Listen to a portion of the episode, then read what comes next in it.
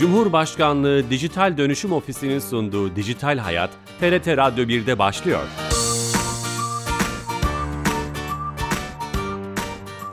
Herkese merhaba, ben Bilal Eren. Teknoloji ve dijitalleşmenin hayatlarımıza hem etkilerini hem de sonuçlarını ele aldığımız Dijital Hayat programımıza hoş geldiniz. Her cuma saat 15.30'da bir başka konuyla TRT İstanbul Radyo stüdyolarından kulaklarınıza misafir olmaya devam ediyoruz. Bu hafta görünüşün gerçek sanılmasına yol açan algı veya duyu olarak bilinen yanılsama kavramının dijital dünyadaki karşılığına bakacağız. Ee, dijital dünyada yanılsama nasıl oluyor? Adeta su içindeki küçük bir balığın büyükmüş gibi görünmesine sebep olan bu şey dijital dünyadaki yansımalarına, etkilerine, sonuçlarına bakacak. Çok değerli bir konuğumuz olacak. İstanbul Ticaret Üniversitesi öğretim üyesi Doktor Ayşegül Elif Çaycı ile beraber olacağız. Telefon attığımızda kendisiyle bu konuyu kendisiyle konuşmuş olacağız. Ama öncesinde her hafta olduğu gibi e, kamunun tüm hizmetlerini dijitalleştirerek bizlere sunan Türkiye Gov.tr'den bir hizmeti Dijital Türkiye ekibinden Ayşe Torun'dan alacağız. Kendisi telefon attığımızda. Ayşe Hanım Merhaba Bilal Bey, iyi yayınlar. Teşekkür ederiz. Hoş geldiniz yayınımıza. Teşekkür ederim, sağ olun. Nasılsınız? Teşekkür ederim. Sizler nasılsınız? Biz de iyiyiz, çalışıyoruz. Harika, harika. Bu çalışmanın neticesinde güzel sonuçlar, güzel projeler, güzel hizmetler ortaya çıkıyor. Bu hafta hangi hizmeti servisi bize anlatacaksınız? Ee, Bilal Bey bu hafta sizlere e, uzun zamandır vatandaşlarımız tarafından talep edilen bir hizmetten bahsedeceğiz. Lütfen. Ee, aynı hanede ikamet eden kişi belgesi sorgulama isminde bir hizmet. E, isminden belki çok şey anlaşılmıyor ama vatandaşlarımızın işini oldukça kolaylaştıran bir hizmet aslında. Nüfus ve Vatandaşlık İşleri Genel Müdürlüğü işbirliğiyle hazırlandı bu hizmet. E, aynı hanede oturan bireylerin kontrol edilmesini sağlayan bir hizmet. E, kamu kurumlarında hizmet alırken e, aynı hanede oturan ya da oturmasına rağmen görünmeyen bireyler yüzünden vatandaşlarımız çok fazla sıkıntı yaşıyordu. Artık bunların kontrolünü E-Devlet Kapısı aracılığıyla e, yapabiliyorlar. Eğer ola ki herhangi bir aksaklık var ya da e, kendi hanelerinde oturmamasına rağmen o hanede görünen bir kişi varsa bunları şikayet etmek için ellerinde bir imkan oluyor bu vesileyle. Böyle bir hizmetimiz var bu hafta. Harika, çok iyi olmuş. Bu hafta mı açıldı bu hizmet? Ee, çok yakın zamanda açıldı. Ee, yaklaşık bir aylık bir hizmet. Ee, ama oldukça talep ediliyordu. Çünkü kamu kurumlarından hizmet alırken bu tip e, veriler çok kıymetli oluyor. Doğru. Ee, insanların çocukları bile görünmeyebiliyor üzerlerinde Hı-hı. aynı hanede. Ee, bunlar tabii sıkıntıya sebep oluyor. Bu kontrolü sağlıyor artık bu hizmet. Harika. E-Devlet kapısı üzerinden yeni ismine Dijital Türkiye platformu üzerinden dinleyicilerimiz bu hizmete ulaşabilirler. Emeklerinize sağlık. Çok teşekkürler. Biz teşekkür ediyoruz. İyi yayınlar diliyorum. Sağ olun. Teşekkür ederiz. Evet Dijital Türkiye ekibinden Ayşe Torun'la beraberdik. Yeni bir hizmeti servisi sizlerle paylaşmış olduk. Yeni katılan dinleyicilerimiz vardır. İstanbul Ticaret Üniversitesi öğretim üyesi Doktor Ayşegül Elif Çaycı ile beraber olacağız ve yanılsama kavramının dijital halini bugünkü günümüzdeki çağımızdaki halini konuşmaya çalışacağız. Ayşegül Hanım telefonu hattımızda. Ayşegül Hanım. Ah, merhabalar Bilal Bey. Hoş geldiniz yayınımıza. Hoş bulduk. Nasılsınız? Teşekkür ederim. Sizler nasılsınız? Çok iyiyim. Çok teşekkür ederim. Sesinizi duydum daha iyi oldu. Harika. Çok teşekkür ederiz. Bize zaman ayırdınız. Şimdi dijital dünyada gördüğümüz olaylar, nesneler, kimliklerin birçoğunu gerçek olduğunu sanıyoruz. Ama bu gerçekliğin arkasında e, bazen gerçek olmayan e, yanılsamalar da oluyor. Bu kavramı konuşacağız. Dijital dünyada yanılsama ama ilk önce bir kavramsal çerçeve yapmak gerekir bence. Öyle düşünüyorum. Sizin uzmanınıza başvurmamız icap eder. Yanılsama kavramı nedir? Nasıl e, çerçeveleyebiliriz?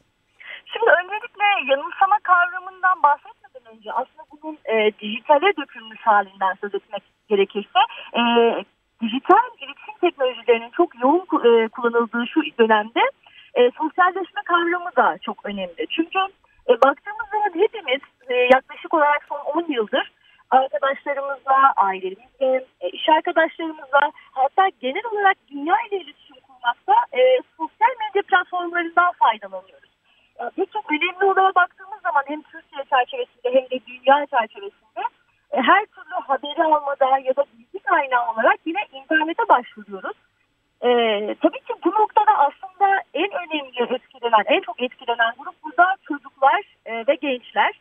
E, tabii ki burada yanılsama kavramı dediğimiz zaman e, yani dijital halinden söz etmemiz gerekirse yanılsama aslında psikolojide e, insanın düşüncelerinin etkileşimiyle e, mantıksal olarak etkileşime geçtiği e, diğer her türlü uyaranın birbiriyle tutarsızlık içerisinde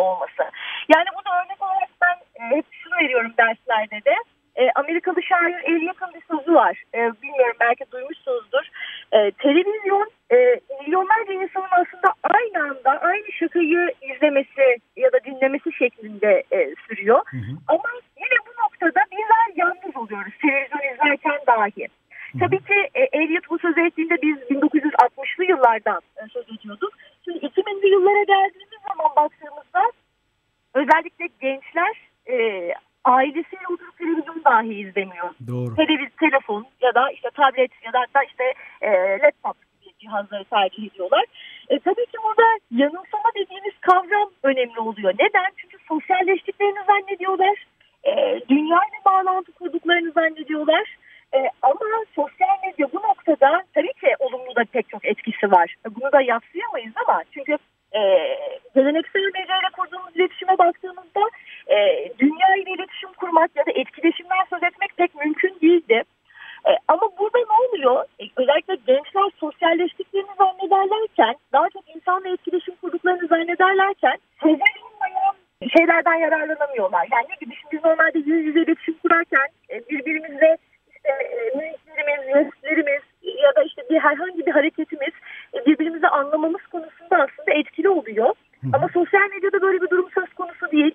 Hatta yapılan araştırmalara baktığımız zaman e, insanların bu kadar dijitale entegre bir şekilde yaşamaları e, fizyonomilerinde de bir takım değişiklikler meydana getirdiği görülüyor. Yani sürekli gözlerimizi açık tutmamız örneğin işte göz bebeklerimizin hareketlerinin değişmesi, e, beyinde, beynimizdeki nöronları da etkiliyor. Ne gibi? E, şimdi bu kavram aslında yanılsama dediğimiz kavram aslında sosyoloji ve psikoloji, psikolojiyle daha yakın ilişki içinde olan kavramlar.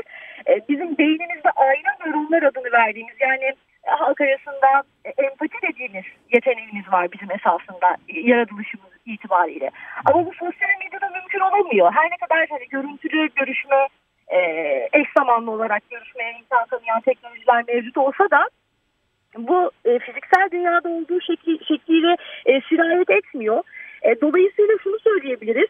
E, yine bize akademik araştırmalar da şunu gösteriyor. İnternet kullanımının aşırısı, sosyal medya platformlarının yüz yüze iletişimin yerini alması insanların sosyo-duygusal değişimleri, e, değişimler yaşamasına sebep oluyor. Hı hı. E, şunu görüyoruz artık insanlar spor yapmak, ailesiyle vakit geçirmek ya da herhangi bir arkadaşıyla doğrudan iletişim kurmak için harcadığı zamanını internete bırakıyor. Hı hı. E, ve e, Stanford Üniversitesi'nin yaptığı bir araştırma bize şunu gösteriyor. Artık e, bahsetmiş olduğum bu e, fiziksel dünyadaki iletişimlerin yerini ya, yaklaşık olarak her geçen yıl 24 dakika azalma olduğu görülüyor. Yani insanların gerçek dünyadaki işte, spor, e, bir arkadaşımızla oturup kafede sohbet etmek ya da sinemaya gitmenin yerine e, bunların aldığını görüyoruz. Sayın Ve Hocam. dolayısıyla artık biz bir yanılsamanın içindeyiz aslında. Bu kavramsal çerçeveye soracağım hani nedenler etkiler onları sohbetimizde açmaya çalışacağız. Bu ıı, çerçeveden sonra bu makalenizde bahsettiğiniz ismiyle sosyalleşme yanılsaması.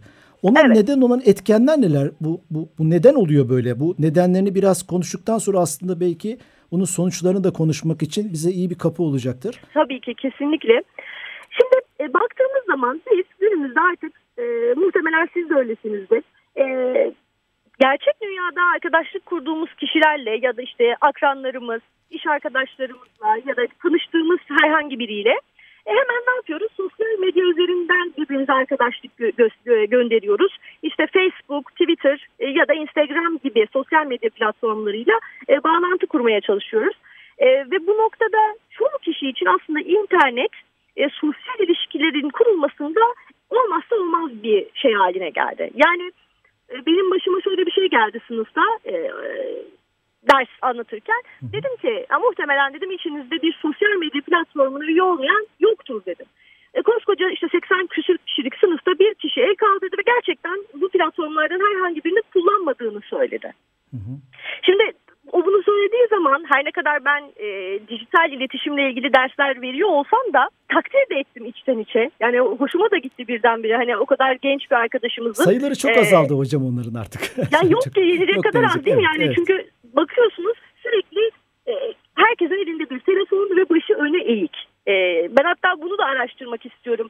E, işte çeşitli fizyolojik hastalıklar da bence baş göstermeye başlayacak. Değil Boyun fıtığı gibi. Yani sürekli eğik duruyoruz. Oysa ki bize ben hatırlıyorum ilkokuldayken hep dik otur oturmamız, dik durmamız gerektiği, yürürken karşıya bakmamız gerektiği söylenirdi. Doğru. Şimdi baktığımızda bizim aslında internet e, duygularımızı deneyimlerken ya da tanımlarken bir başkasıyla iletişim kurma noktasında aslında bunlar birer yetenek.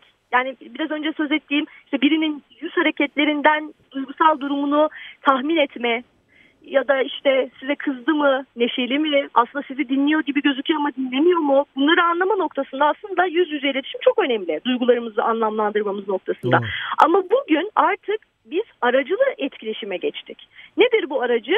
İnternet e, dolayımlı teknolojiler. İşte biraz önce saydığım e, ya bedenimizin yerini cep telefonu, bilgisayar, tablet, işte artık akıllı televizyonlar. Yani internet bağlantısı olan her şey. Çok da Ev- doğal bu evlerimiz aslında. akıllı. Çok da zamanın getirdiği bir şey. Evet.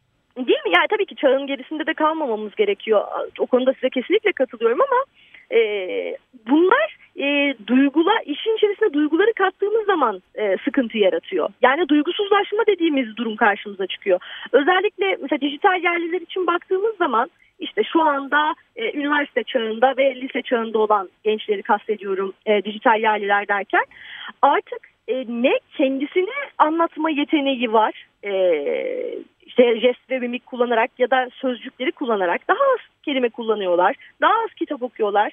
Eğer bir habere ulaşacaklarsa ya, okuyarak değil de e, fotoğrafına bakarak hatta fotoğrafı da yeterli gelmiyor. Videosunu izlemek istiyorlar. Yani sözcüklerle karşılaşmak istemiyorlar. Ee, okumak istemiyorlar. Yani okumaktan kastım hani kitap okumak vesaire de değil. Yani hani mesajlaşmıyorlardı artık. Hani muhtemelen tahmin ediyorum sizin de gençlik döneminizde öyledir. Öncesinde biz cep telefonundan mesajlaşırdık. Doğru. İşte mesajımız biterdi vesaire. Artık hani WhatsApp bile yavaş yavaş e, hani geride kalmaya başladı. Görmek istiyorlar. Hatta artık dokunmak istiyorlar. E, her şeyin yerine görsellik kaldı. Şöyle diyebilir miyiz hocam? Sosyalleşme yanılsaması sizin makalenizdeki terimiyle dijital yanılsama bir etkenlerinden, nedenlerinden bir tanesi duygusuz duygunun değişimi mi? Duygusuzlaşma demek istemiyorum tam olarak. Buna biz e, akademide e, Türkçe'ye çevirecek olursak tabii ki duygusal analfabetizm diyoruz. Yani bu şu anlama geliyor. Duygusal okur yazar olmama durumu anlamına geliyor. e, burada da tabii ki bu bahsetmiş olduğumuz teknolojiler çok önemli. Bunu sınırlıyor çünkü empati yeteneğimizi sınırlıyor. Ya da işte sözcükleri kullanma yeteneğimizi e, kısıtlıyor. Tabii ki bunun aşırısından söz ediyorum. Tabii ki kalkıp da demiyorum ki hani sosyal e, medyadan faydalanmayalım, kullanmayalım demiyorum ama bunun aşırı her şeyin aşırısı. Hani bilirsiniz su içmenin bile aşırısı vücudumuza bir noktadan sonra zarar veriyor. Ee, bu dünyaya baktığımız zaman mesela Japonya'da benim son çalışmamda ben faydalandığım bir e, durum bu. E, hikikomori diye bir kavram kullanılıyor. Bu da şu anlama geliyor. E, Sosyal açıdan atomize olmak. Yani çoğunlukla evde olmak, yemek yemenin dışında yatak odasından dahi e, çıkmamak e, ve e, sosyalleşme için de yine sosyal medya platformunu kullanmak. Yani dolayısıyla ben bu sosyal e, sosyalleşme yanılsamasıyla ilgili bir engel olarak şunu görüyorum. Üşenme durumu. Yani insanın evden çıkıp e, işte ne yapmanız gerekiyor evden çıkmanız için? Kendinize bir çeki düzen vermeniz gerekiyor. E, işte ulaşım aracı kullanmanız gerekiyor. Yani bir para harcamanız gerekiyor. Tabii ki bunun bir maliyeti var. Artık e, kolay geliyor. Yani tıpkı bilgiye ulaşmanın kolay olması gibi. Ben hocalarımdan dinliyorum. Bir yazı, bir makale çalışması hazırlamak için bile eskiden kütüphane kütüphane dolaşmak, belki de şehir değiştirmek gerekiyordu. Ama bugün her şey elimizin altında. Google'a yazdığımız zaman hemen bir şey çıkıyor karşımıza. Bu söylediğiniz süreci koronavirüs e, de tetiklemiş olabilir. Siz makalenizde bir örnek veriyorsunuz. Evet. E, onu dikkatimi çekti. Hani örneklerle biraz daha açıp dinleyicilerimizin kafasında da oturması. Kalabalık yalnızlık. Böyle çok takipçili e, hesapların e, çok dostunun, çok arkadaşının olduğunu sanılması. E, e, Evet, evet. Metaforu belki de denebilir bunun ismine. Veya e, dışarıdan örneğin LinkedIn'de e, çok başarılı, kariyeri çok iyi gözüken bir insanın aslında gerçeğinin böyle olmaması gibi. Bu bir yanılsama hali de getiriyor. Bu örnekleri açabilir miyiz? Doğru örnekler mi? Şimdi iki çok doğru iki örnekle e, bence söz etsek güzel olur diye düşünüyorum. Şimdi bir geleneksel medyadaki bir ünlüden örnek verip öncelikle e, bahsetmek istiyorum bu yalnız kalabalıklardan. Cem Yılmaz'ın şöyle bir sözü vardı işte benim şu an hatırlamıyorum tabii ki takipçi sayısını ama işte benim Twitter'da bilmem kaç milyon tane takipçim var. Düşünsenize bunlar benim gerçekten arkadaşım olsa ben hepsiyle birlikte normalde arkadaşınızla sinemaya gidersiniz işte kahve içmeye gidersiniz. Hadi gelin desem ben bir milyon kişiyle kahve içmeye mi gideceğim? Hani o, o arkadaş kavramını işte oradaki işte takipçi kavramını böyle eleştirdiği bir sözü vardı. Hı hı. E, ben bununla çok uyuşturuyorum bu örneği yani bana çok mantıklı geliyor. Yine şimdi bunu mesela gündemde olan bu makale tabii ki 2017 yılında e, yazılmış bir makale. O dönem influencer dediğimiz kavram çok da ön plana çıkmamıştı bu etkileyiciler. Doğru. Şimdi bugün baktığınızda bu sosyal medya platformlarında farklı yaş gruplarından, farklı temalarda e, içerik üreten e, kişiler var, genç arkadaşlarımız var. E, hatta belki siz de duymuşsunuzdur, özellikle e, uluslararası haberlere baktığımız zaman işte insanlar intihar eden mesela influencerlar var. Doğru. Ya da işte çok küçük yaşta işte bir 8-10 yaşlarında bir kız çocuğu e, takipçileriyle bir şey düzenliyor. E, ne denir? Buluşma düzenliyor ve hiç kimse gelmiyor. Oysa ki kendi işte şeyler bile almış, hediyeler almış onlara vermek için. Tek başına kalıyor kafede. Tam bir yanılsama yaşıyor Tam aslında. bir yanılsama. Yani mahvoluyor üzüntüden. E, hatta o dönem e, bu şu, şöyle eleştirilmişti. E, özellikle e, psikologlar, pedagoglar tarafından. İşte hani ailesi ona engel olmuyor mu? Hani ailesi bu durumu fark etmedi mi? Tam tersine ailesi o kadar bilinçli davranmış ki yakın zamanda yine aynı e, küçük kız var tabii artık genç bir kız olmuş. E, bir şey yapılmış, bir görüşme yapılmış. Bu sefer takipçi sayısı çok yüksekmiş şu anda. Tabii ismini hatırlamıyorum. Rus diye e, influencer bu. E, bir sürü insan geliyor hatta medyada geliyor farklı e, basın mensupları da geliyor. E, şunu söylüyorlar ailesi tam tersine bu süreci çok iyi yönetmiş. E, normalde şu da olabilirdi. İşte bu çocuk aşırı stres altına girip işte ben aslında yalnızım kimse beni beğenmiyor. Aslında buradaki şey e, yalnız kalamadık şu. Hep şu korku var bizim yaratılışımızda. İşte dışlanma, ötekileştirme, toplum dışına itilme, ayıplanma. Hatta bu nedenle biz düşüncelerimizi bile ifade etmekte çoğu zaman çekiniyoruz. Yani mesela ilkokuldan işte anlamayan parmak kaldırsın dendiği zaman herkes anlar. Hiç kimse parmak kaldırmaz. Ya da şu soruya cevap verin dendiği zaman kimse parmak kaldırmaz. Hep bizde şey var özellikle Türk toplumunda. Yani farklı olmama psikolojisi var. Yani herkes aynı olmak istiyor. E, dolayısıyla bu ortam da buna orta açıyor aslında baktığınız zaman sosyal medya. Doğru. Bu yanılsamanın aslında belki e, etkilerin nedenlerini örneklerle konuşurken iyi yanları da olabilir mi? Örneğin sosyal medyanın bir büyüteç olma görevi var. Yani e, yerel bir yerde örneğin bir kasabada, bir köyde veya bir ilçede olan bir olayın sosyal medyanın o büyüteç olma, büyütme hı hı. E, a, rolüyle beraber tüm ülkenin hatta belki tüm dünyanın gündemine oturması ve kitlelerin buna hassasiyet, tepki veya alkış göstermesi e, olumlu o yanı olarak yoksa bu yanılsama değil midir? Hani bu söylediğim şey. Böyle söyleyebiliriz. Ee, internet teknolojisi bize e, zaman ve mekandan bağımsız olarak özellikle dış dünyayla e, bağlantı kurabilmemizi olarak tanıyor. Yani e, burada gündüzken başka bir ülkede gece dahi olsa ben oradaki biriyle de iletişim kurabilirim ya da dünyanın öbür ucunda bir olayla ilgili bilgi sahibi olabiliyorum hatta eş zamanlı olarak. Şimdi dediğimiz gibi e, verdiğimiz bu haber örneğinden yola çıkacak olursak yerel bir yerde yaşayan ne diyeyim küçük bir kasabada köyde yaşayan biri eğer sosyal medya olmasaydı geleneksel medyayla dahi çok hızlı bir şekilde bir içeriğe ulaşamayacaktı. Ne gibi olabilir? Mesela işte bir de pandemi döneminden yola çıkacak olursak e, en ufak bir olay, aşı ile ilgili en ufak bir haber oluyor ve bu son dakika olarak sizin telefonunuza düşüyor. Ya da internete hemen hemen haberdar olabiliyorsunuz eş zamanlı olarak. Ama geleneksel medya olsaydı sadece ne olacaktı? İşte gazetenin belki oraya gelmesini bekleyecekti. İşte o gazeteyi alacak mıydı? Yani öyle bir alışkanlığı var mı tabii bilmiyoruz o kişinin. E, dolayısıyla o içerikten haberdar olamayacaktı. Hı hı. Tabii ki olumlu açıdan böyle bakabiliriz. bakabiliriz. Ya da şu açıdan da bakabiliriz yine sosyal medyaya. İşte herhangi bir toplumsal olay yani ne olabilir? İşte çevre kirliliğiyle olabilir, e, hayvan haklarıyla alakalı olabilir. Yani bunu çoğaltmamız mümkün. Herhangi bir toplumsal olayla ilgili farkındalık yaratılması konusunda ya da insanların o olaydan haberdar olup bir araya gelmeleri noktasında sosyal medya tabii ki çok büyük bir güç, çok önemli bir güç. Doğru. Programın başında su içindeki Hı-hı. küçük bir balığın büyük gibi görünmesine yanılsama olarak da böyle bir giriş yapmıştım. O zaman bazen su içindeki o küçük balıkların büyük gibi görünmesinin olumlu yanları da e, olabiliyor. Böyle yorumlayabiliyoruz demek ki. Kesinlikle. Ya önemli olan bu noktada e, her konuda olduğu gibi aşırıya kaçmamak. Hı hı. Yani e, şu anda da çağımızın hastalığı gündemi kaçırma korkusu diye bir hastalık var. Yani sürekli olarak konu edindim e, konu edinmiştik bir hafta. belki Evet. kontrol etmek ya da son dakika haberlerini bu da bir hastalık artık. Doğru. Yani sosyologlar bunu söylüyorlar araştırmalarında. Aşırıya kaçıldığında dediğim gibi yani düşünsene hani para elimizdeki en önemli güç. Ama paranın bir aşırısı bir yerden sonra insana doyumsuzluk veriyor.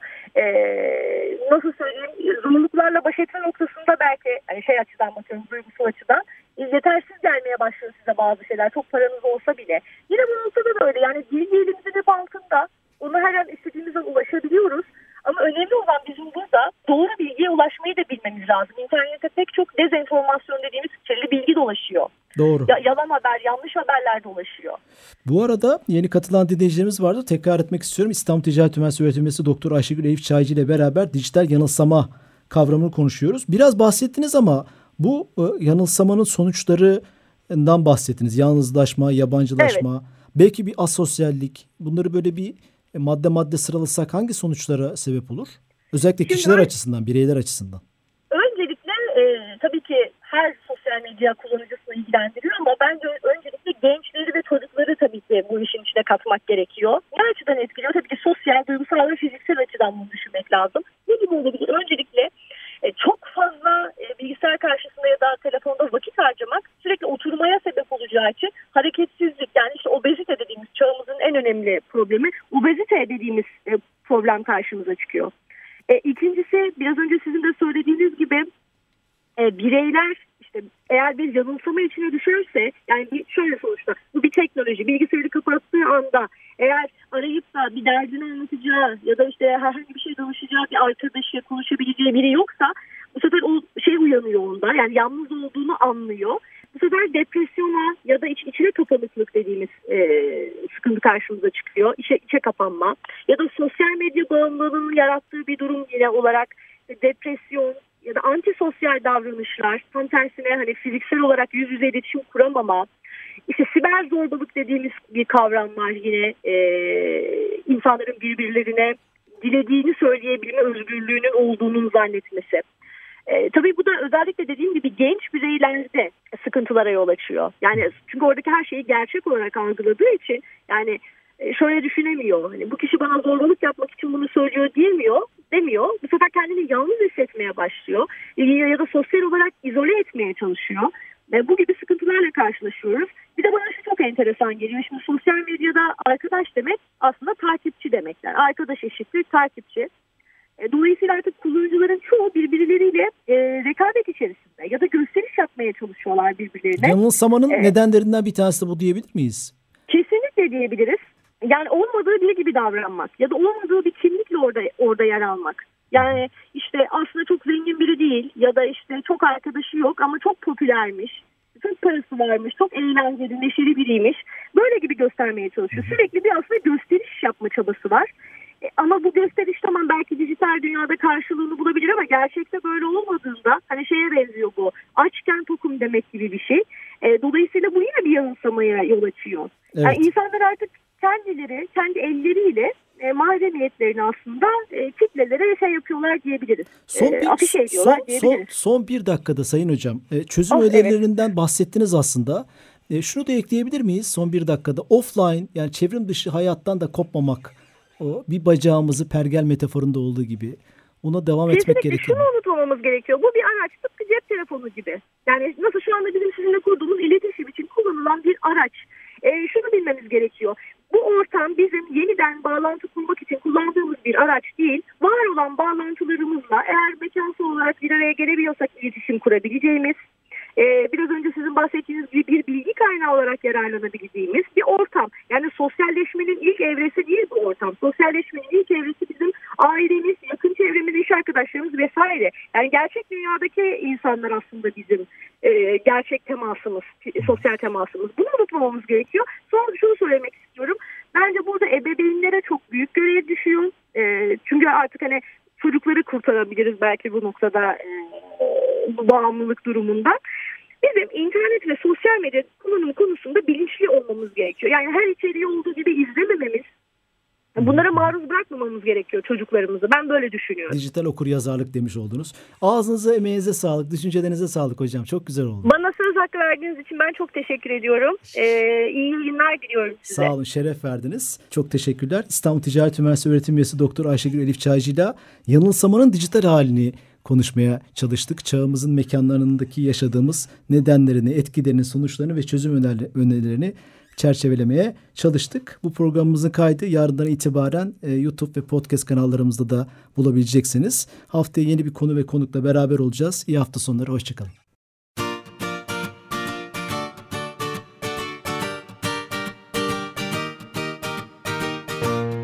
Cumhurbaşkanlığı Dijital Dönüşüm Ofisi'nin sunduğu Dijital Hayat, TRT Radyo 1'de sona erdi.